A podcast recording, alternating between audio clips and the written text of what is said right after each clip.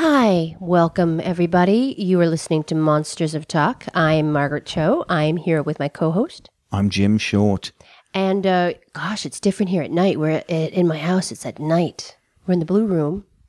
We podcast from the blue room in my house here. It's uh, it's got a real atmosphere, but at night it is a bit sort of like It's different.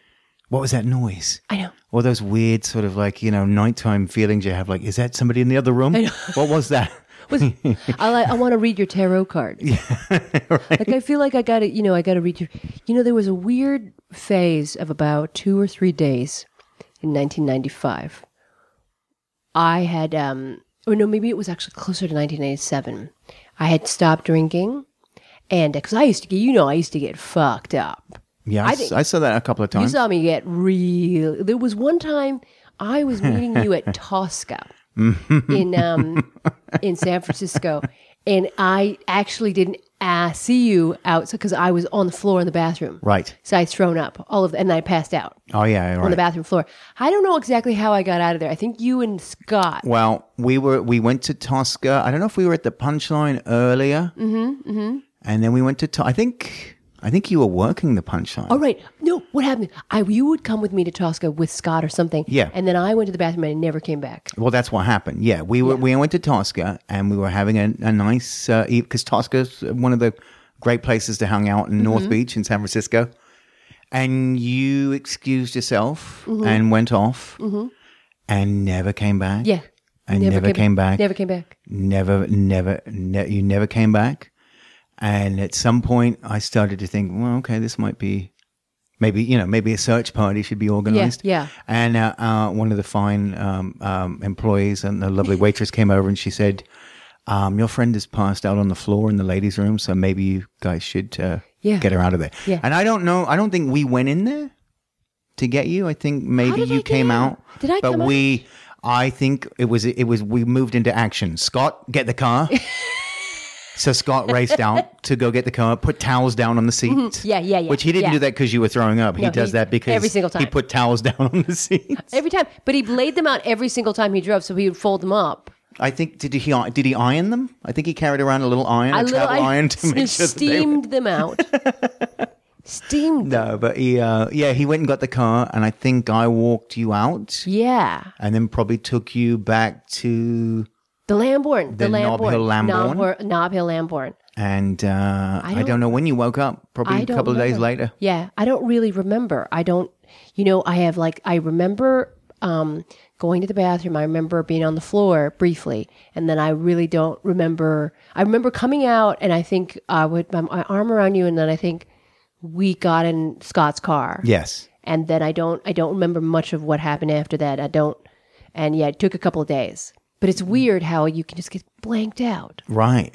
Yeah, I don't. Yeah, Yeah. we because it, it seemed like a, a huge long time, Yeah. and it's it didn't. I didn't think there was that big of a long of a line Mm-hmm. that you were waiting. So I just figured that. But I don't know. I don't know if I knew you were that drunk, but probably maybe assumes. I don't know. I can't remember. I just figured you was just uh, you had something to do, Yeah. And um, but didn't never probably would never have thought you were passed out on the floor. No, but it was they drank so much, and then I was sitting there, and I thought I got to get out of here. You know, like a, I just was so. Um, I think I just couldn't handle it.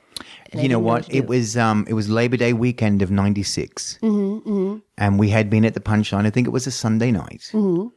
and I remember um, we'd been there uh, doing doing the Sunday shows, and then we went to Tosca afterwards. But I I do remember that. Yeah, Mm-hmm. It's so weird. It's so weird, and I think about like God. I don't. There's so much I don't remember about that night, and there's there's a few nights like that that I had, and then, you know, and then I you know had that like we talked about my Adam Carolla experience, Right. Which made me quit drink- for drinking for ten years. well, yeah. It made, I don't drink, and it made me quit drinking. it made me in solidarity, like, yeah, I think we need to lay off that for a minute. But now I'm back. You know, now I you're think I- back, I but, control but it. you, you Uh, handle it now, right? Well, it's very different because I kind of know, like, uh, I can't go very far, and you know, and I like, you know, I want to drive. I don't want to put anybody in danger, Right. you know, and I don't want to, um, you know, I just don't want to do that to my body either, and I don't like that feeling.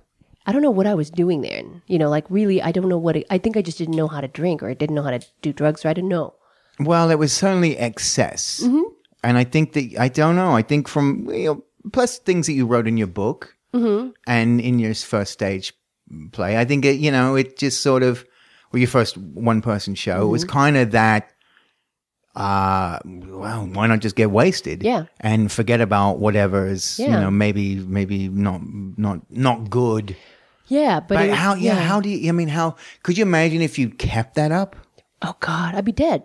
Probably. I'd be dead. I would have been dead a long time ago, actually. If I'd kept that up, I would have been dead probably in a couple of years. or on that. another floor still somewhere. somewhere. Some some somewhere, floor passed somewhere. out. And and really, um, you can't really maintain uh, work. You know, you can't do comedy like that. I mean, some people try to. Well, I think it eventually catches up with you. Where you, I mean, you can't do a, a solid show. Mm-hmm, You might be able to do an interesting show, but I mean, if you're incapacitated to that point where you can't even stay up, stand up. No, When you can't stand up to Mm-hmm. do your stand up, you you're done. you're done. You're so done. But, But some people weird. do. Some, people, do it. Mm-hmm. still get get wasted like that. Yeah. on a regular basis. And I just, Yeah. I don't know. I mean, I'm at that point now where I mean, I, I and I don't drink, and, and we've stated that. But I wake up some days and I'm like, Christ, what, what, what? How, how do I even? How do I get in this state? I think it's you just sort of wake up like that sometimes. Yeah, yeah. So anyway, so imagine putting huge, excessive amounts of alcohol on top of it, and whatever Right. else, and drugs. and whatever else is there. I think yeah. at that point I had like a variety of pills that people would give me. Yeah. And so I never really got addicted to one particular thing, but I would take too much of whatever I got. That's like a Keith Moon story. Mm-hmm, It's like those like. Did you ever see that footage when they were at the Cow Palace in '73 or something like that? And and uh, and because it's like it's this black and white sort of like very bad footage, and you know that old video from the Yeah. '70s kind of look, and and Pete and and uh, Keith Moon just collapsed at the at the drum kit with that big gong behind, and all that you know that Oh. era, and Pete Townshend is is pissed off, Yeah. and he's got a mic and he goes, Can anybody out there play the drums? and it always ends up being like the guy who played drums with The Who, you know, because. Yeah. And the story was that somebody had presented Keith Moon backstage with some elephant tranquilizers. Oh my god. And the guy said, Just take one. And I think it was John Entwistle was telling the story, and he went, I'm not going to take one. I'm Keith Moon. I'll take all eight. oh my god. he just got out there and went down on the drums. Oh, my God. And Pete Townshend now had to. Can anybody play the drums? Pissed off. Like we're gonna do. We're, we're gonna need somebody to play these drums. yeah.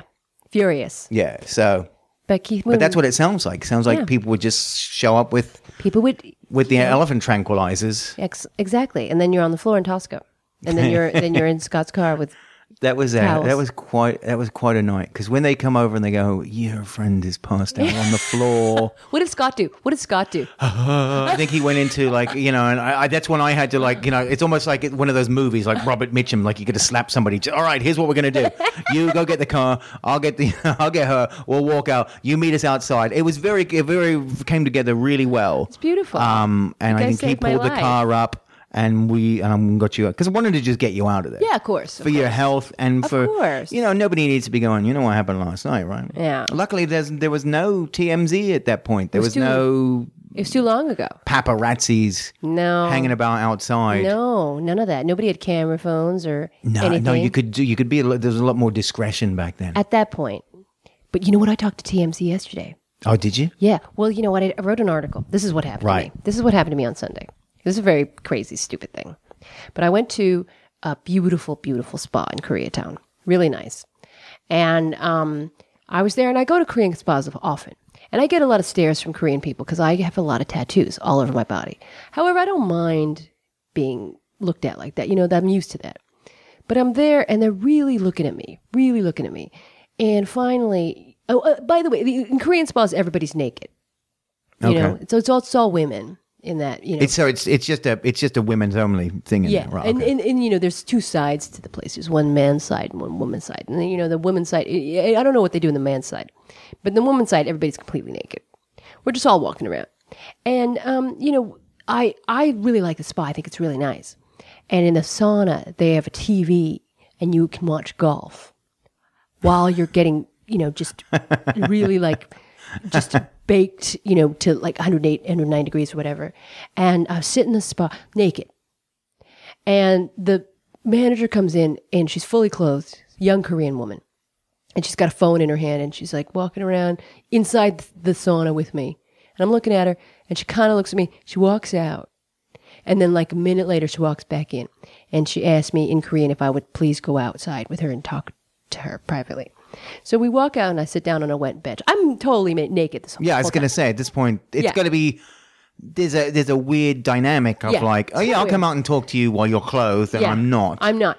But I mean, I, I, don't- I have a measure of ease with my body, and you know, I'm kind kind of fine with it. But so I didn't really notice. But then I was kind of like, oh, this is kind of weird because I'm totally naked and she's clothed, and it's kind of Yeah. weird that we're talking.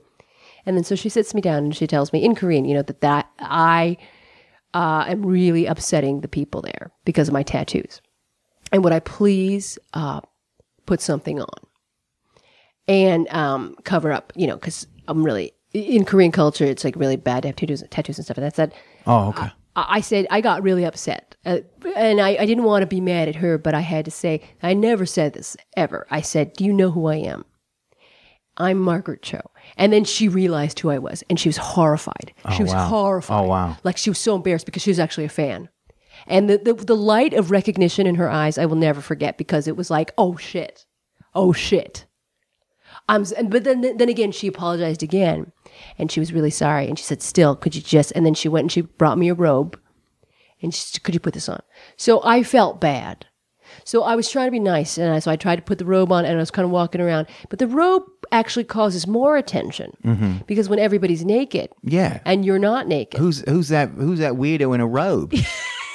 Because now weird. now you are you. It's almost like "Oh, I'm not getting naked with you lot. Mm-hmm. yeah, It's it it brings more attention. right. So now they're going to come in and go, "Would you please not wear the? Ro- would you please wear something over the robe to cover the robe?" It's like the woman that ate the fly that ate the thing. Like, would you cover up the tattoos with a robe and then a and then a snuggie? And, and then suddenly I'm a turducken. I, am now a turducken, and I'm like, what the fuck am I going to do here? wow, And then so I, you know, I'm trying to get into the hot tub, but I'm trying to also wear the robe to the last second until I get it. Then I just like oh. slip my body in the hot tub.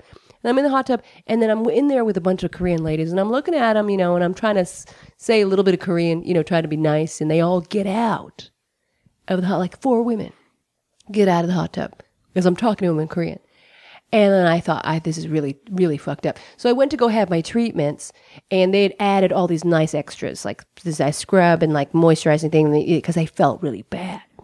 Um, but I still felt so uncomfortable that while I was getting these treatments, I felt more and more like I just, I got to get out of here right? because I'm just keep I keep getting these stares and I felt so bad. So I went out, you know, to the, you know, I got dressed and I went to the lobby and the, the manager was there and, and you know the other ladies there and I was telling them, you know, I felt really awful about what happened and they felt really bad too. They were so nice, you know, and I paid and I ended up tipping like forty percent, you know, because I felt so bad. Mm-hmm. But then at the end, I thought I'm going to say, you know, the, I wasn't trying to yell at them, but I said what happened there was wrong, and I'm really famous, and I'm going to talk about this, and I'm going to put it out there. I'm going to put it online. I'm going to talk about it on television, because this is this is not right. Yeah. And I'm not mad at you guys. It's not your fault, but this has to be addressed. And so when I went, I went home, and at this point, I was crying. Like I was actually Yeah, really in my heart really upset and crying and i um called my mom you know you know i was like crying and screaming at her in to in korean about this whole thing and my mom was so happy that i was bitching about people in korean that she started crying Wow. and she said this is like a, this is a dream come true like i cannot believe that i can talk to you like this and i and this is what you need to say to those bitches and then she gave me all Wow. this shitty stuff to say wow. you know, in Korean that would really fuck them up. And um, she was so happy, but she was like also like really upset that it happened to me, Yeah, you know. And so I went and I, I thought, what am I going to do? And I wrote a whole long blog entry about it. You know, really trying to talk about how much I love the place. So I think it's a really nice spa, but how it's so hard to. What I was trying to say is like you know when for me as a Korean American, when you grow up you don't see anybody like you in in television or where you want to be or around you in comedy, you don't see anybody like you. And then you go to a place where everybody looks like you and they all hate you. It is the worst Right. feeling. Right. Like it's unbelievably like you don't fit anywhere, not amongst people that are obviously different and then people who are like you. You Yeah. don't fit any anywhere. And so that that's like what I was trying to express in my writing. And the the piece got picked up um, by Jezebel.com and it went out so far. There's something about the internet that if the if you kind of I don't know how this happens, but if you are I guess we, we have a no n- sort of notorious enough to like say something. And then you know there, there was all these different elements to it. I was naked and you know it was like Yeah. it was racial that it was like a very um you know I was trying to be nice about the place but also talk about this culture struggle. And uh so it got picked up everywhere. And um TMZ picked it up. And then so I went on TMZ yesterday and they were extremely kind and nice to me. And then um then uh, you know I got all the shitty shitty Twitter feedback like you're just full of yourself. You're just sad, telling me that I'm fucking sad. And I'm like, you know what? Why am I sad? Right. What am I sad for? You know, I'm just like I'm just trying to like be, you know, naked in the spa where everybody's naked. And then that's unacceptable. So the spa, um, I of course sent them the link, you know, my uh, you know, on Jezebel. And um I I was like really, you know, I, I was very kind to them in all of my writing because I think it's a great place. So they emailed me back, so apologetic. And then uh, so offered me all of these free treatments and, you know, were saying how sorry they were and how unfortunate it was what happened and how terrible it was and how accepting they are. And so I don't blame them. I'm actually going back to uh, allow them to make it up to me. And I think it's really sweet. And I, you know, I tried to like write about it online too. Like this is, this is sort of the solution the problem. And I think what's great about it is if we can tell people what happened to us, then things can get solved. You know, so I feel like that is somehow solved. Although I'm a little bit frightened to go back because I'm going to have to be naked in the same situation. Well, th- th- had you been there prior to that? No, and not oh, that- so it was your that. it was your first time Yeah. Mm-hmm. in that one. Had you been to anywhere? Did it ever been an issue that you had tattoos? No, I mean I've gotten the looks before, but I'm used to the looks. But you've never had them actually come up. No. But see, that's the that's what it comes down to. It's like it doesn't matter who you are. You can't come in and treat somebody like that. Right. You can't Right. come in. I don't care what everybody else thinks. If you're not in there and you're not disruptive and Mm-hmm. you're not, you know, you're just trying to enjoy the spa like everyone else. Yeah, yeah. That you, that's just that. I don't care what. I don't care what other people's bullshit is. right, right. Because you're not doing anything wrong. No, no, And so w- when you actually go to get your treatment, you can't relax. You can't No. enjoy that now. no. Because that, it just builds up so much. Right. And I guess what, like you said, I mean, you could have just gone to any goddamn spa anywhere and they would have accepted you and, and been Mm-hmm. Yeah. thrilled to have you Exactly. there. But you wanted to go to This something that, that, that, that you felt like you would be almost, um, I don't know, protected almost, or, or in, that, that you would, it was, it's something part of you because you're trying Yeah. to, to uh, experience that as well. Yeah, and I'm trying to be more Korean, and these Yeah. are these kinds of spas are really part of my childhood because I used to go when I was a little girl in Korea with my mom, and it's like a part of my. I remember all of my aunts, you know, when they were all still alive, and like I was like, it was so beautiful to be with Yeah. all these women that you know are now dead, and like I think about like, oh my god, like, you know, going to the spa. Like I remember like my mom and my um my big aunt, her name was uh, Kunimo. She was like crazy, like giant, like woman, and she would like get in like the spa, and like the water would go up. I mean, she was so huge, and like you know, she uh, died on a plane. Oh, wow. She was she had cancer, and she was going to um, Korea, and then the plane had to be emergency landed in Seattle because she died. Oh, wow. And so they had to like drop her body off in Seattle, and my mom had to go get it. And so my mom had to like go to Seattle and like get my aunt's body, and like my mom does not talk about what happened, and I can just, I can really picture it though because they were so close. Yeah. And then my mom, um, you know, came back with the body, and then all then after the funeral, and stuff, my mom gave my um, gave gave me all Kunimo's jewelry, and Kunimo had like the biggest jewelry because she was the biggest girl in the in the whole family, Right. And she had like the richest husband, and she was she was always draped in jewels, and she looked kind of like John Lithgow from World According to Garp. like she was a giant, giant woman. It was she was Julia Child, Yeah, oh, yeah, like yeah. a yeah, Korean yeah. Julia Child. Wow. So um, she she my mom wanted me to know that Kunimo always always loved uh, loved me and that I was always her favorite. Oh, wow. And so I have all of her giant jewelry. But um, the the the Korean spa reminds me of this wonderful woman and all the wonderful women in my family that I've Right. lost. You know, so that's why I like to go, and so that's why it's so heartbreaking to go to a place like that and be rejected. Not Yeah. by the not by the staff necessarily, because they were actually trying to be nice. It's not their fault. It's the women there, who in fact are not really that much older than me. You know, people say, "Oh, it's the old generation." Not really. I'm actually 44. I'm actually kind of older than them Yeah. You know, I'm pretty neck, we're neck and neck. And that may fly in Korea. You know, you may have those prejudices in Korea, but this is America. Yeah, you can't do that. No, you can't, you can't um, exclude people uh, because of their skin or what they've done with their bodies or any kind of modification or whatever, whatever makes us different. Right. But it's really, it was heartbreaking because it was like this rejection. But then at the same time, the fact that I could share with my mother in Korean about it, and then she could tell me tell me what I should say to them, you know, and that that we had that. Thing yeah, where we that's like, that. I mean, that's the the that's like the not there's a good part of it, but that's kind of like that bonding that that created is kind of cool. yeah, But It's I, I'm I'm very much of like I don't judge people. yeah, I judge by the mind and not by the colors on their skin, yeah, yeah. not the colors they've had added on to their skin. Well, I mean, it's like my dad was trying to explain to me that we, the, in Korean culture, that tattoos signify gangsters. That it's jokbe. That it's like that's the that's like a Korean yakuza, and so they all have mm. tattoos to signify that they you know belong to. But I'm so clearly not a gang member. Yeah, well, you you have a couple of unfinished presidents on your knees. what gang is that? What what gang is that? You know, look, sixteen hundred pen bitches. White House is in the house, motherfuckers.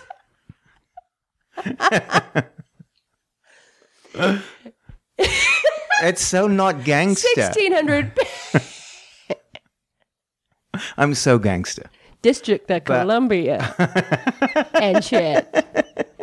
It's so like it's so not gangster. It's so ridiculous. But so, so, but this isn't like I thought. Maybe it was like an ancient tradition thing of like, oh, tattoos are. But it's it's because of in more recent times, Right. They're associated with the. But yeah, you're it, well. Well, that's the thing. It's like if you fucking are a gangster, don't fuck with me. right. You know. Right. But it's just that it's that thing. Like they can't look at you and go, oh, well, this is gangster tattoos. No, but they but the, the they know I'm not a gangster. That's, That's- yeah, why that's they're what I mean, looking yeah. at me. That's Yeah. why they're judging. Oh, they were trying to figure out why you have. Have they not seen anybody else with tattoos? I mean, really ridiculous. What, what's yeah? What century did you go to this bath in? Is there like a door where you walk through and it's like a couple of hundred years back? I think so. where there's no tattoos? That's just so like It's you insane. can't be the first person they've seen with tattoos in there. No, no. But it's a it's a way like Korean culture. The thing about it is that there was a lot of organized crime because Korea was totally decimated in 1950. Right. So, and since then, it's totally rebuilt. And only because there is such a high level of organized crime Okay. that operates within the corporate world. So, you have organized crime running a lot of the um, construction and also a lot of the, the money lending to, to finance the construction. Also, a lot of the music industry and the film industry is totally built on organized crime money. There's so much organized crime happening in Korea, it is almost indistinguishable from, you know, just the, the, the commerce. Right. So that, that, but yet there's such a stigma still attached to it because it is work. It, it's crime. Yeah, it's not good, No, it's not good but but it has built the country. It is somewhat responsible for the, the, the great growth of the nation um, because really it was not there 50, 60 years ago. It did not exist. And it was also very, very poor. right. So it's really, it, it really owes quite a lot, a quite great debt to organized crime. And also a lot of the Korean immigrants in Japan were unable to work legally or they were unable to get jobs like that were, I guess, skilled labor because they had all these restrictions on their immigration. So they went into organized crime and created a lot of what is known as the Yakuza.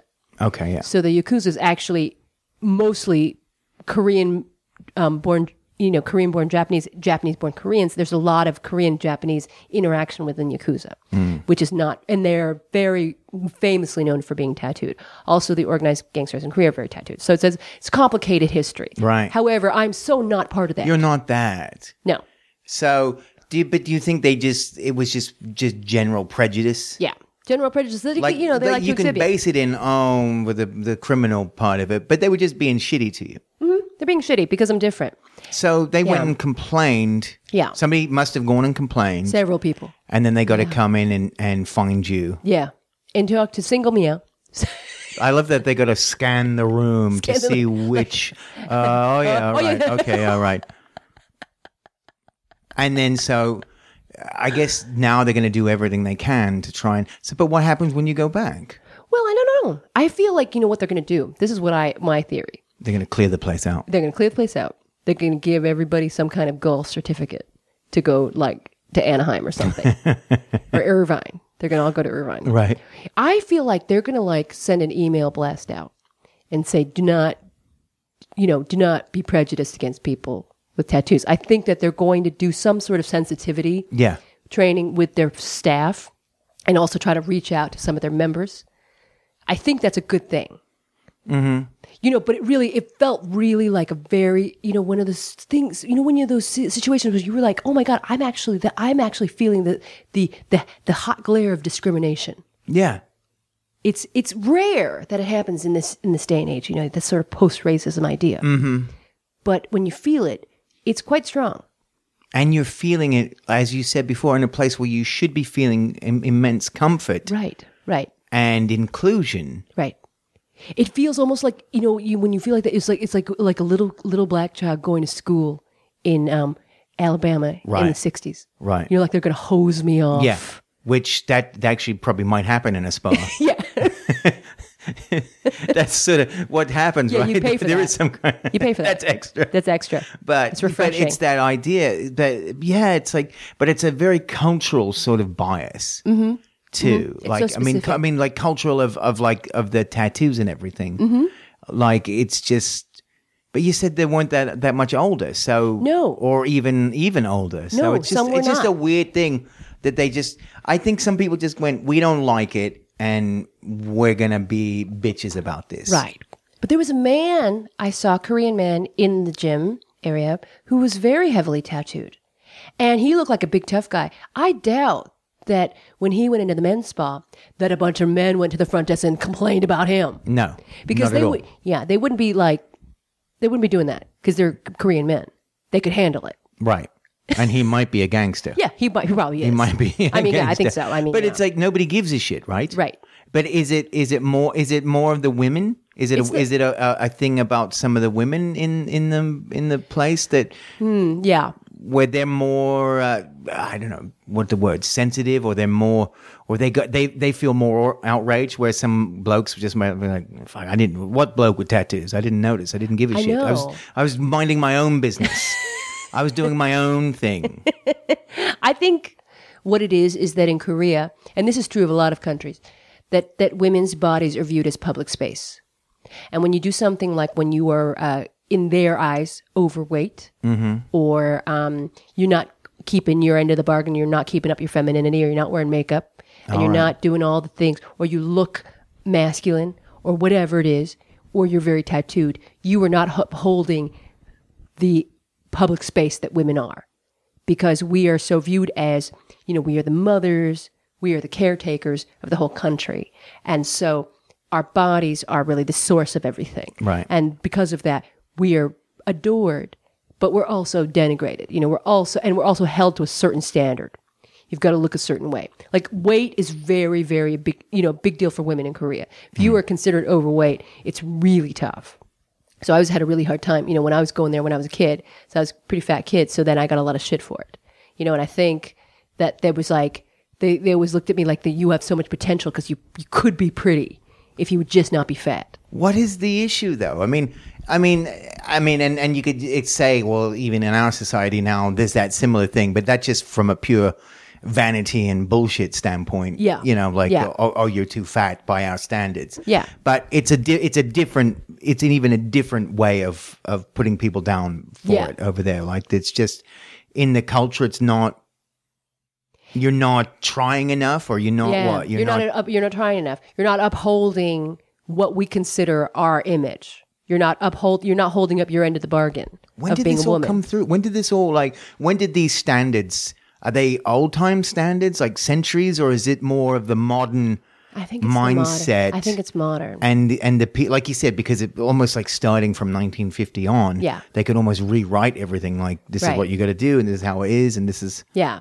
And there's like so much of there's so much of, of, of American film culture there too, and they like love like movie stars, and they love American movies, and they love like oh they love Audrey Hepburn. That's the biggest biggest. There's a lot of Korean women named Audrey. really. Yeah, a lot of that. Wow. A lot of Audrey Hepburn. A lot of Audrey Hepburn, like kind of, uh, I kind of like look logos, lo- like kind of like everywhere. Yeah. Um, because she represents the ultimate in femininity, which is a very, very thin woman, gamine, childlike almost, and with very large eyes. So sur- surgery for your eyes in Korea is huge. You know, that's a very, very big thing. Where like a lot of women are, a lot of men too, are getting plastic surgery to make their eyes larger. So it's a very uh, looks based culture, but a lot of it has to do with the fact that the country is so overcrowded that now it's just come down to like judging books by their cover Right, because we don't know who's going to be good. And there's too many people to, to, to wade through. right. So if you just have to have the best face, you know, and, and, you know, that's kind of what the film is all about. That's what all the movies and TVs are kind of these sort of best looking people, I guess. Right. You don't have a lot of real, real looking people in the movies, uh, except for uh, Choi Min Sik, who is um, he was the star of Old Boy, who is probably Korea's most revered actor because he's so real. See, they also struggle for wanting that reality too. Right. They also struggle for, for wanting that authenticity. So Yeah. it's very, I don't know, it's a tough culture to be from. That's a hard line to Mm-hmm. be sort of like live up to some idealized, um, you know, version of, of, of that nobody can really live up to Mm-hmm. in looks wise, yet have this authenticity. It doesn't even mix. No, it doesn't at all. But I guess if you if you have that authenticity, and he's probably had it for a long time, Yeah, he's always had it. so it's just it's un, it's unquestioned. Mm-hmm. But how do you get that now? I don't know. It doesn't happen, right? It doesn't happen. It's very strange. It's very strange. And, and so it's a very tough kind of place to be around. I mean, it's a place that, like, I've always had trouble identifying with and always, I love so much, but at the same time, it rejects me. Like, Korean culture rejects me constantly. But I always come back to it because I have to. Because it's like the whole, the skin I'm in. I can't Mm-hmm. You, escape yeah, you it. can't go. You can't just go. Well, I'm just going to give up on that because Yeah. it's it's it's something that is so much a part of you. Yeah. But then, you, why can't they just go? Yeah, right on. Come on in. Just Yeah. be. You know, it, it- Why? Why do they go to treat you that way? But but is it? It's like that's that sort of that thing where it's just it just they just don't want to accept you. Right. They don't want to easily accept it. No. because it's it's too what? It's just too. It's too. It's just too much work. It's too hard. guess. Is it because you bec- because you've got the American part of you Yeah. that is just too hard for them to accept? And maybe that's scary because then you know then when you like start to become American, you lose control.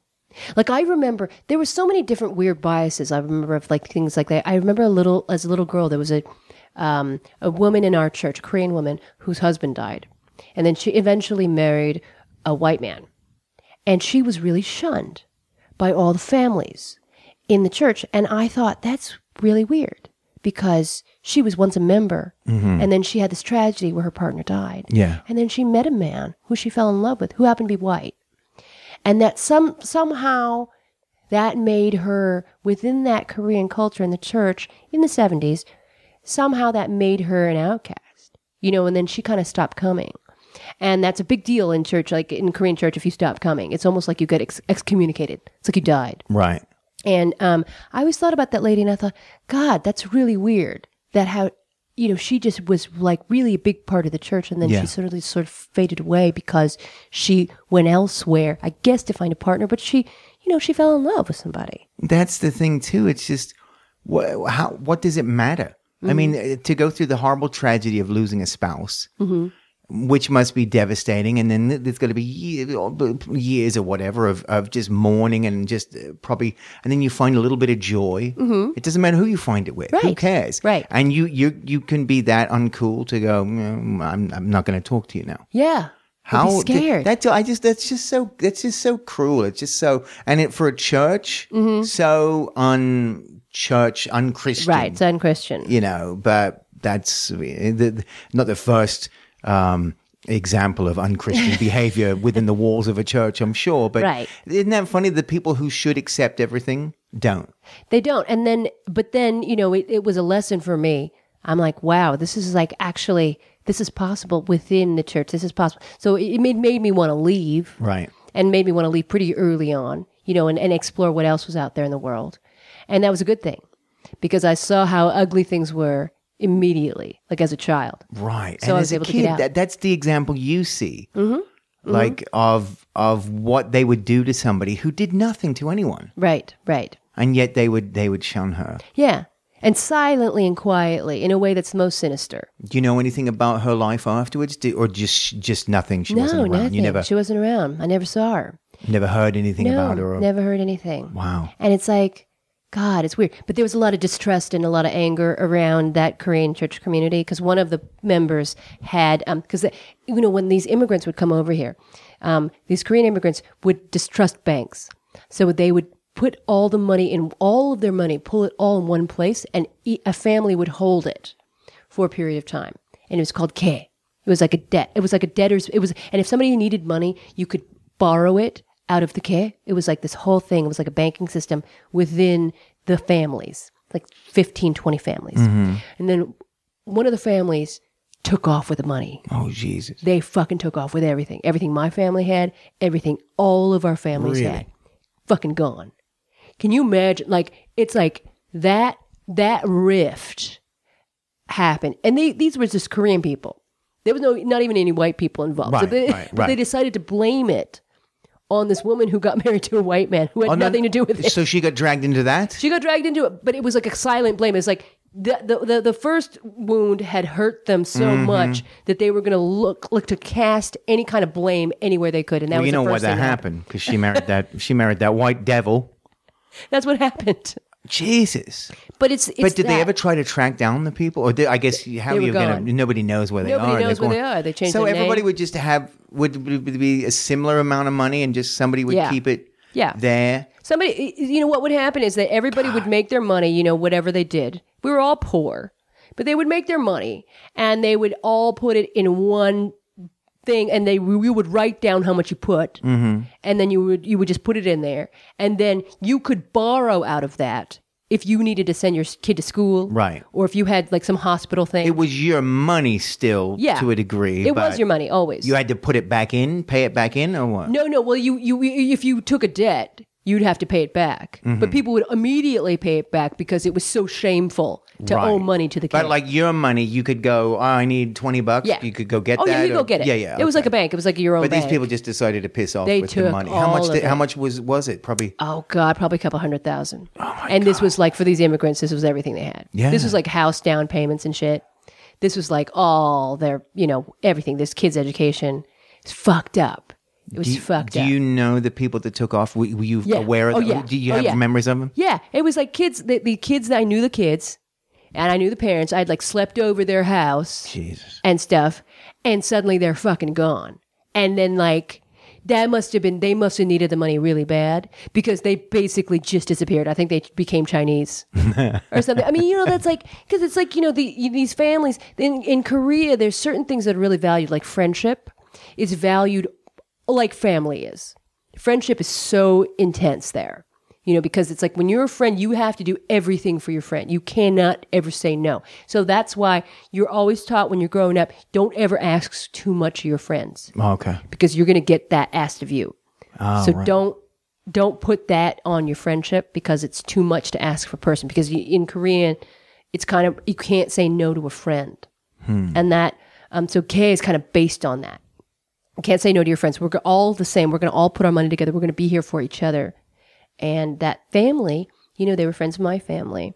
and they all fucking they fucking took off. God damn. And it's so weird. And I think about them now, and I think, God, I wonder what happened to them. What? Yeah. What? Yeah. He's like, what happened to the story? I'll tell you one thing. I'm pretty sure of. They were all covered in tattoos. Fucking gangsters. Again, Jim always has the last word because it doesn't get any better. He's the best. Seriously. And the place is Aroma Spa, and uh, it's in Koreatown, and it's great. I'm going back. I have no ill will. I might pop in myself. You got to go. I'll probably get asked to leave the ladies' sauna too, but for different reasons. We'd love to have you. you can tweet us at Monsters of Talk. You can tweet me at Margaret Cho. Where can they tweet you, Jim? At Jimmy Shelter. You can listen to us on SoundCloud.com. Or uh, better yet, subscribe to us on iTunes. We have guests all the time. If you want to be a guest, tweet at us. Yeah. Uh, tweet us pictures of you listening. Can you can you do that? Can people tweet? I pictures? think they can. yeah. Yeah. You know, or tweet a picture of you listening to something and say that you're listening Say- to us. Yeah, just say you are. but please listen to us. Yeah, we're we're we're really you know you, there's a lot of things that we're talking about that need to be heard, Right. uh, and we love it. So we will talk to you next time. Thank you.